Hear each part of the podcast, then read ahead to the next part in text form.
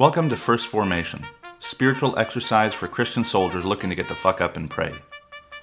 Join Pew Pew HQ every weekday morning to hear the good news through grunts and with grunts, in the unity of the Holy Spirit as one church forever and ever. Fall in.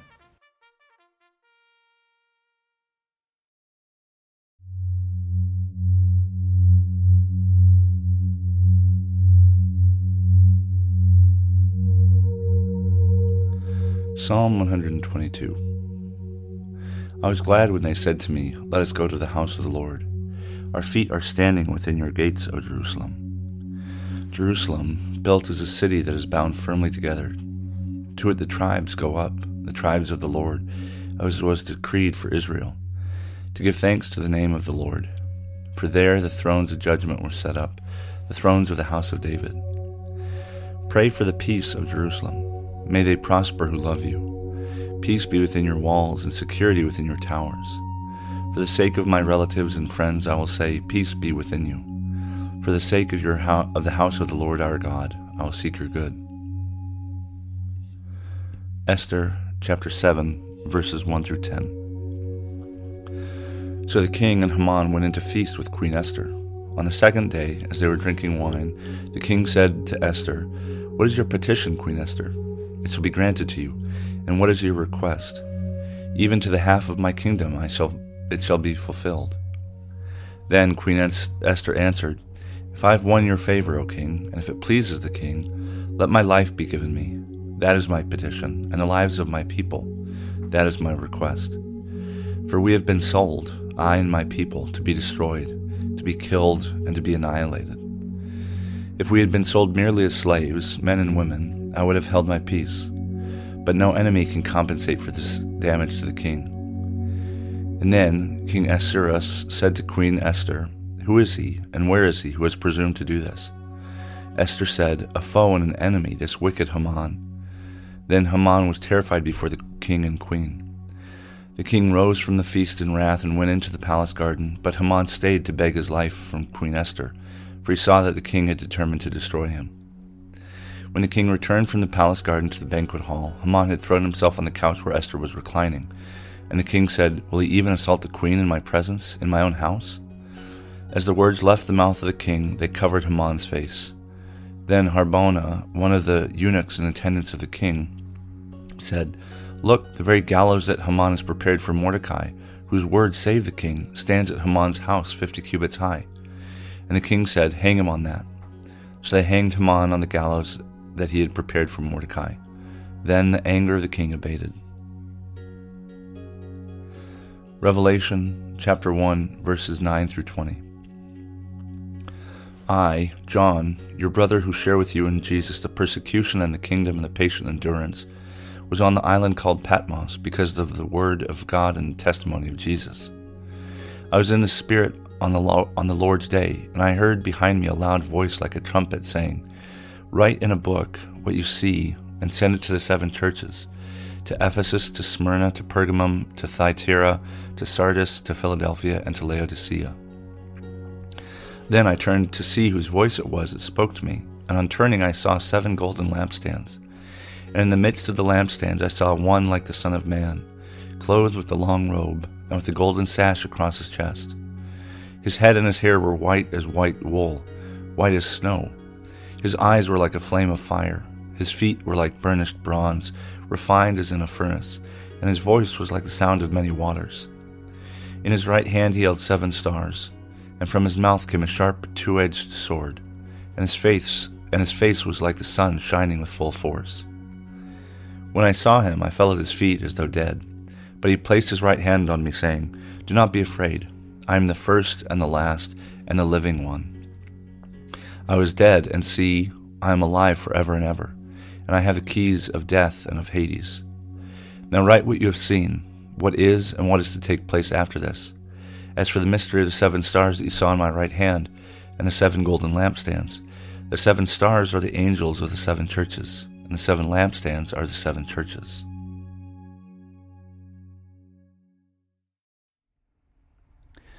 Good morning and welcome to the second Monday of Eastertide. This is Brother Logan Isaac broadcasting back in Walkersville, Maryland. This morning's readings come to us from Psalm 122, Esther 7, and Revelation 1. And Revelation is just ripe for you know interpretation, um, um, a martial interpretation. Um, and I say that because the I mean it's Revelation. Uh, there will be a final battle, but um, we notice that he has a sharp two-edged sword that comes from his mouth. Um, that almost certainly comes from this um, this kind of strand in the Bible called the divine warrior, um, and the armor of God, which can go, can kind of go hand in hand. But um, it begins in Isaiah 11, goes uh, appears again in 59, and then in uh, the wisdom of uh, wisdom of Solomon or just wisdom. I can't remember now. Um, and then finally, we know it most in Ephesians 6, but it also appears in 1 Thessalonians 5 8. Um, and there's this battle that Jesus is going to. And in, oh man, Isaiah 11, the earliest one, it talks about how uh, the Lord will conquer them uh, with a breath of his from his mouth. He will slay the wicked. And it talked about the, the two main elements are the breastplate of righteousness and the helmet of salvation, which in Hebrew is the Koratha Yehoshua. Um, so the helmet of Jesus, basically, because Jesus, Yehoshua, means salvation. Um, and there's this, there's also this battle going on in the tradition. In Isaiah and wisdom, there's you know a mantle of fury, you know, robe of fury, um, a sword of wrath and wisdom, um, and and garments of vengeance.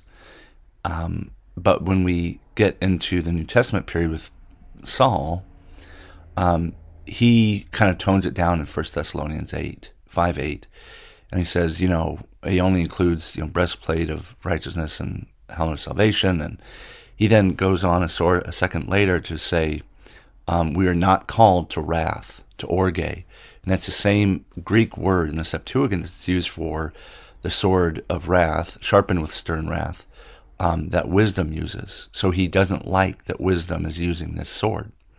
And John enters the fray with his much more kind of highfalutin, spiritualized language, but he so he doesn't use you know the the sword of wrath uh, explicitly, but he's definitely depicting Jesus in battle, and he talks about some of the things that he has.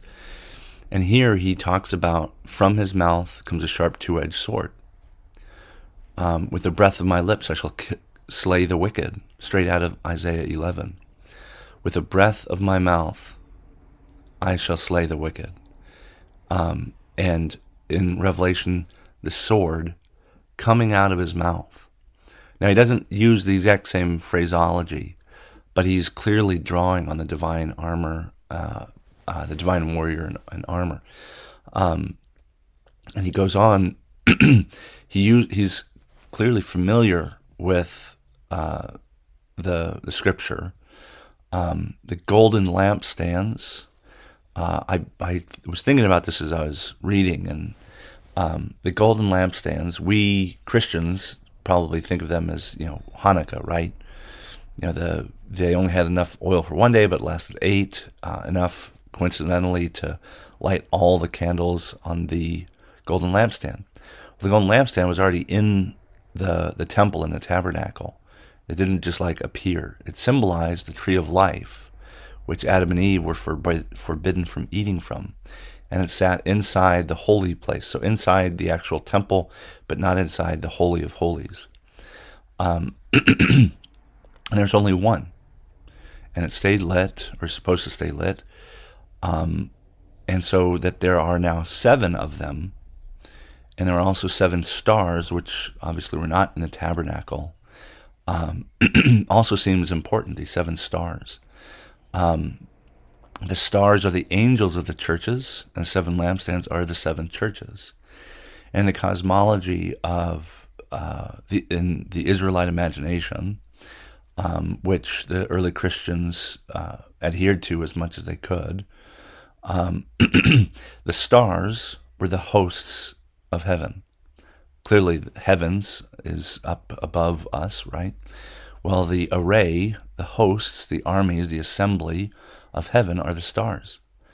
And the stars doubled as God's divine council. When it says the hosts, the, the Lord of hosts, um, the hosts and the angels are the stars. And they represent these, you know, spiritual beings, which are called Elohim in um, several verses in the Old Testament. And they're, they're God's command and staff. Um, uh, the oh gosh, I can't remember his name. The Naked Bible. I cannot remember his name, but he's done a lot of work on the Divine Council. I'll try and put it in the, the show notes. Um, but these stars are not just, as Walter Wink talks about, the the spirits of an institution or an organization. Um, they are they are like the guardian angels. Um, when we hear about Baal and some of the other lesser gods, these were the spiritual entities that were supposed to serve in God's staff.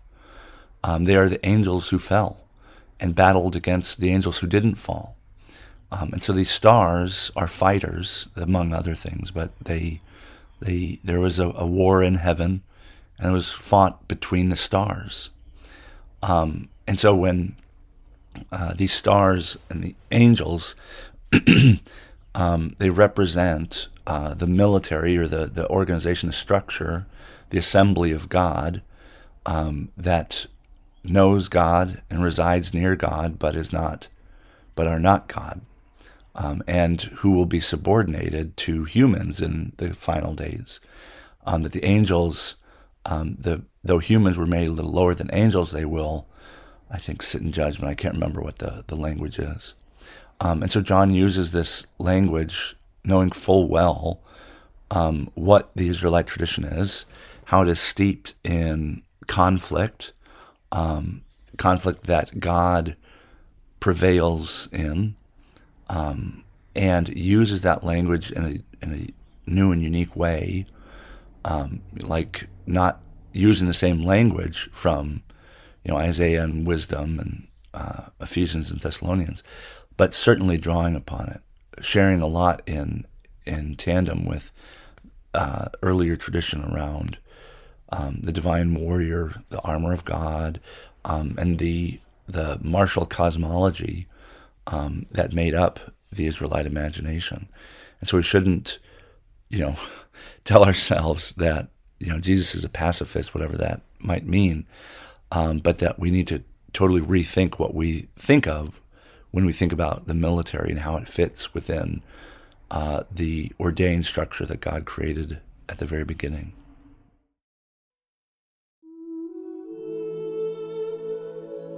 A prayer for knowledge of God's creation from the Book of Common Prayer.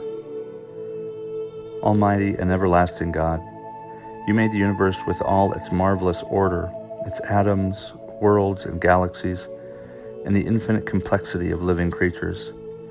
Grant that as we probe the mysteries of your creation, we, may, we may come to know you more truly and more surely fulfill our role in your eternal purpose.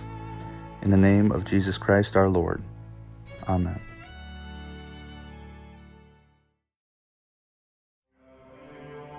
Thank you for falling in to First Formation, where Pew Pew HQ shares morning prayers for the humble, hardy folk caught in the crosshairs of God and country. If you like what you've heard, you can participate in one of the three following ways.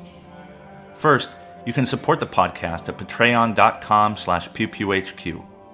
You can contribute as little as a dollar a month, and you can cancel at any time if I ever piss you off.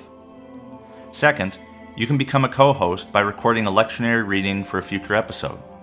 Instructions will be provided, and you don't have to be a grunt to collaborate with Pew Pew HQ in this or any way. Finally, you can also record and send prayer requests of a minute or less. Prayers can be included in the episode, read anonymously if you wish, or kept private for me to pray for off air. So there you have it three ways to participate in First Formation. I hope you'll continue to listen, even if I can't convince you to jump in. This has been Brother Logan Isaac, always faithful, always family. Semper Familia.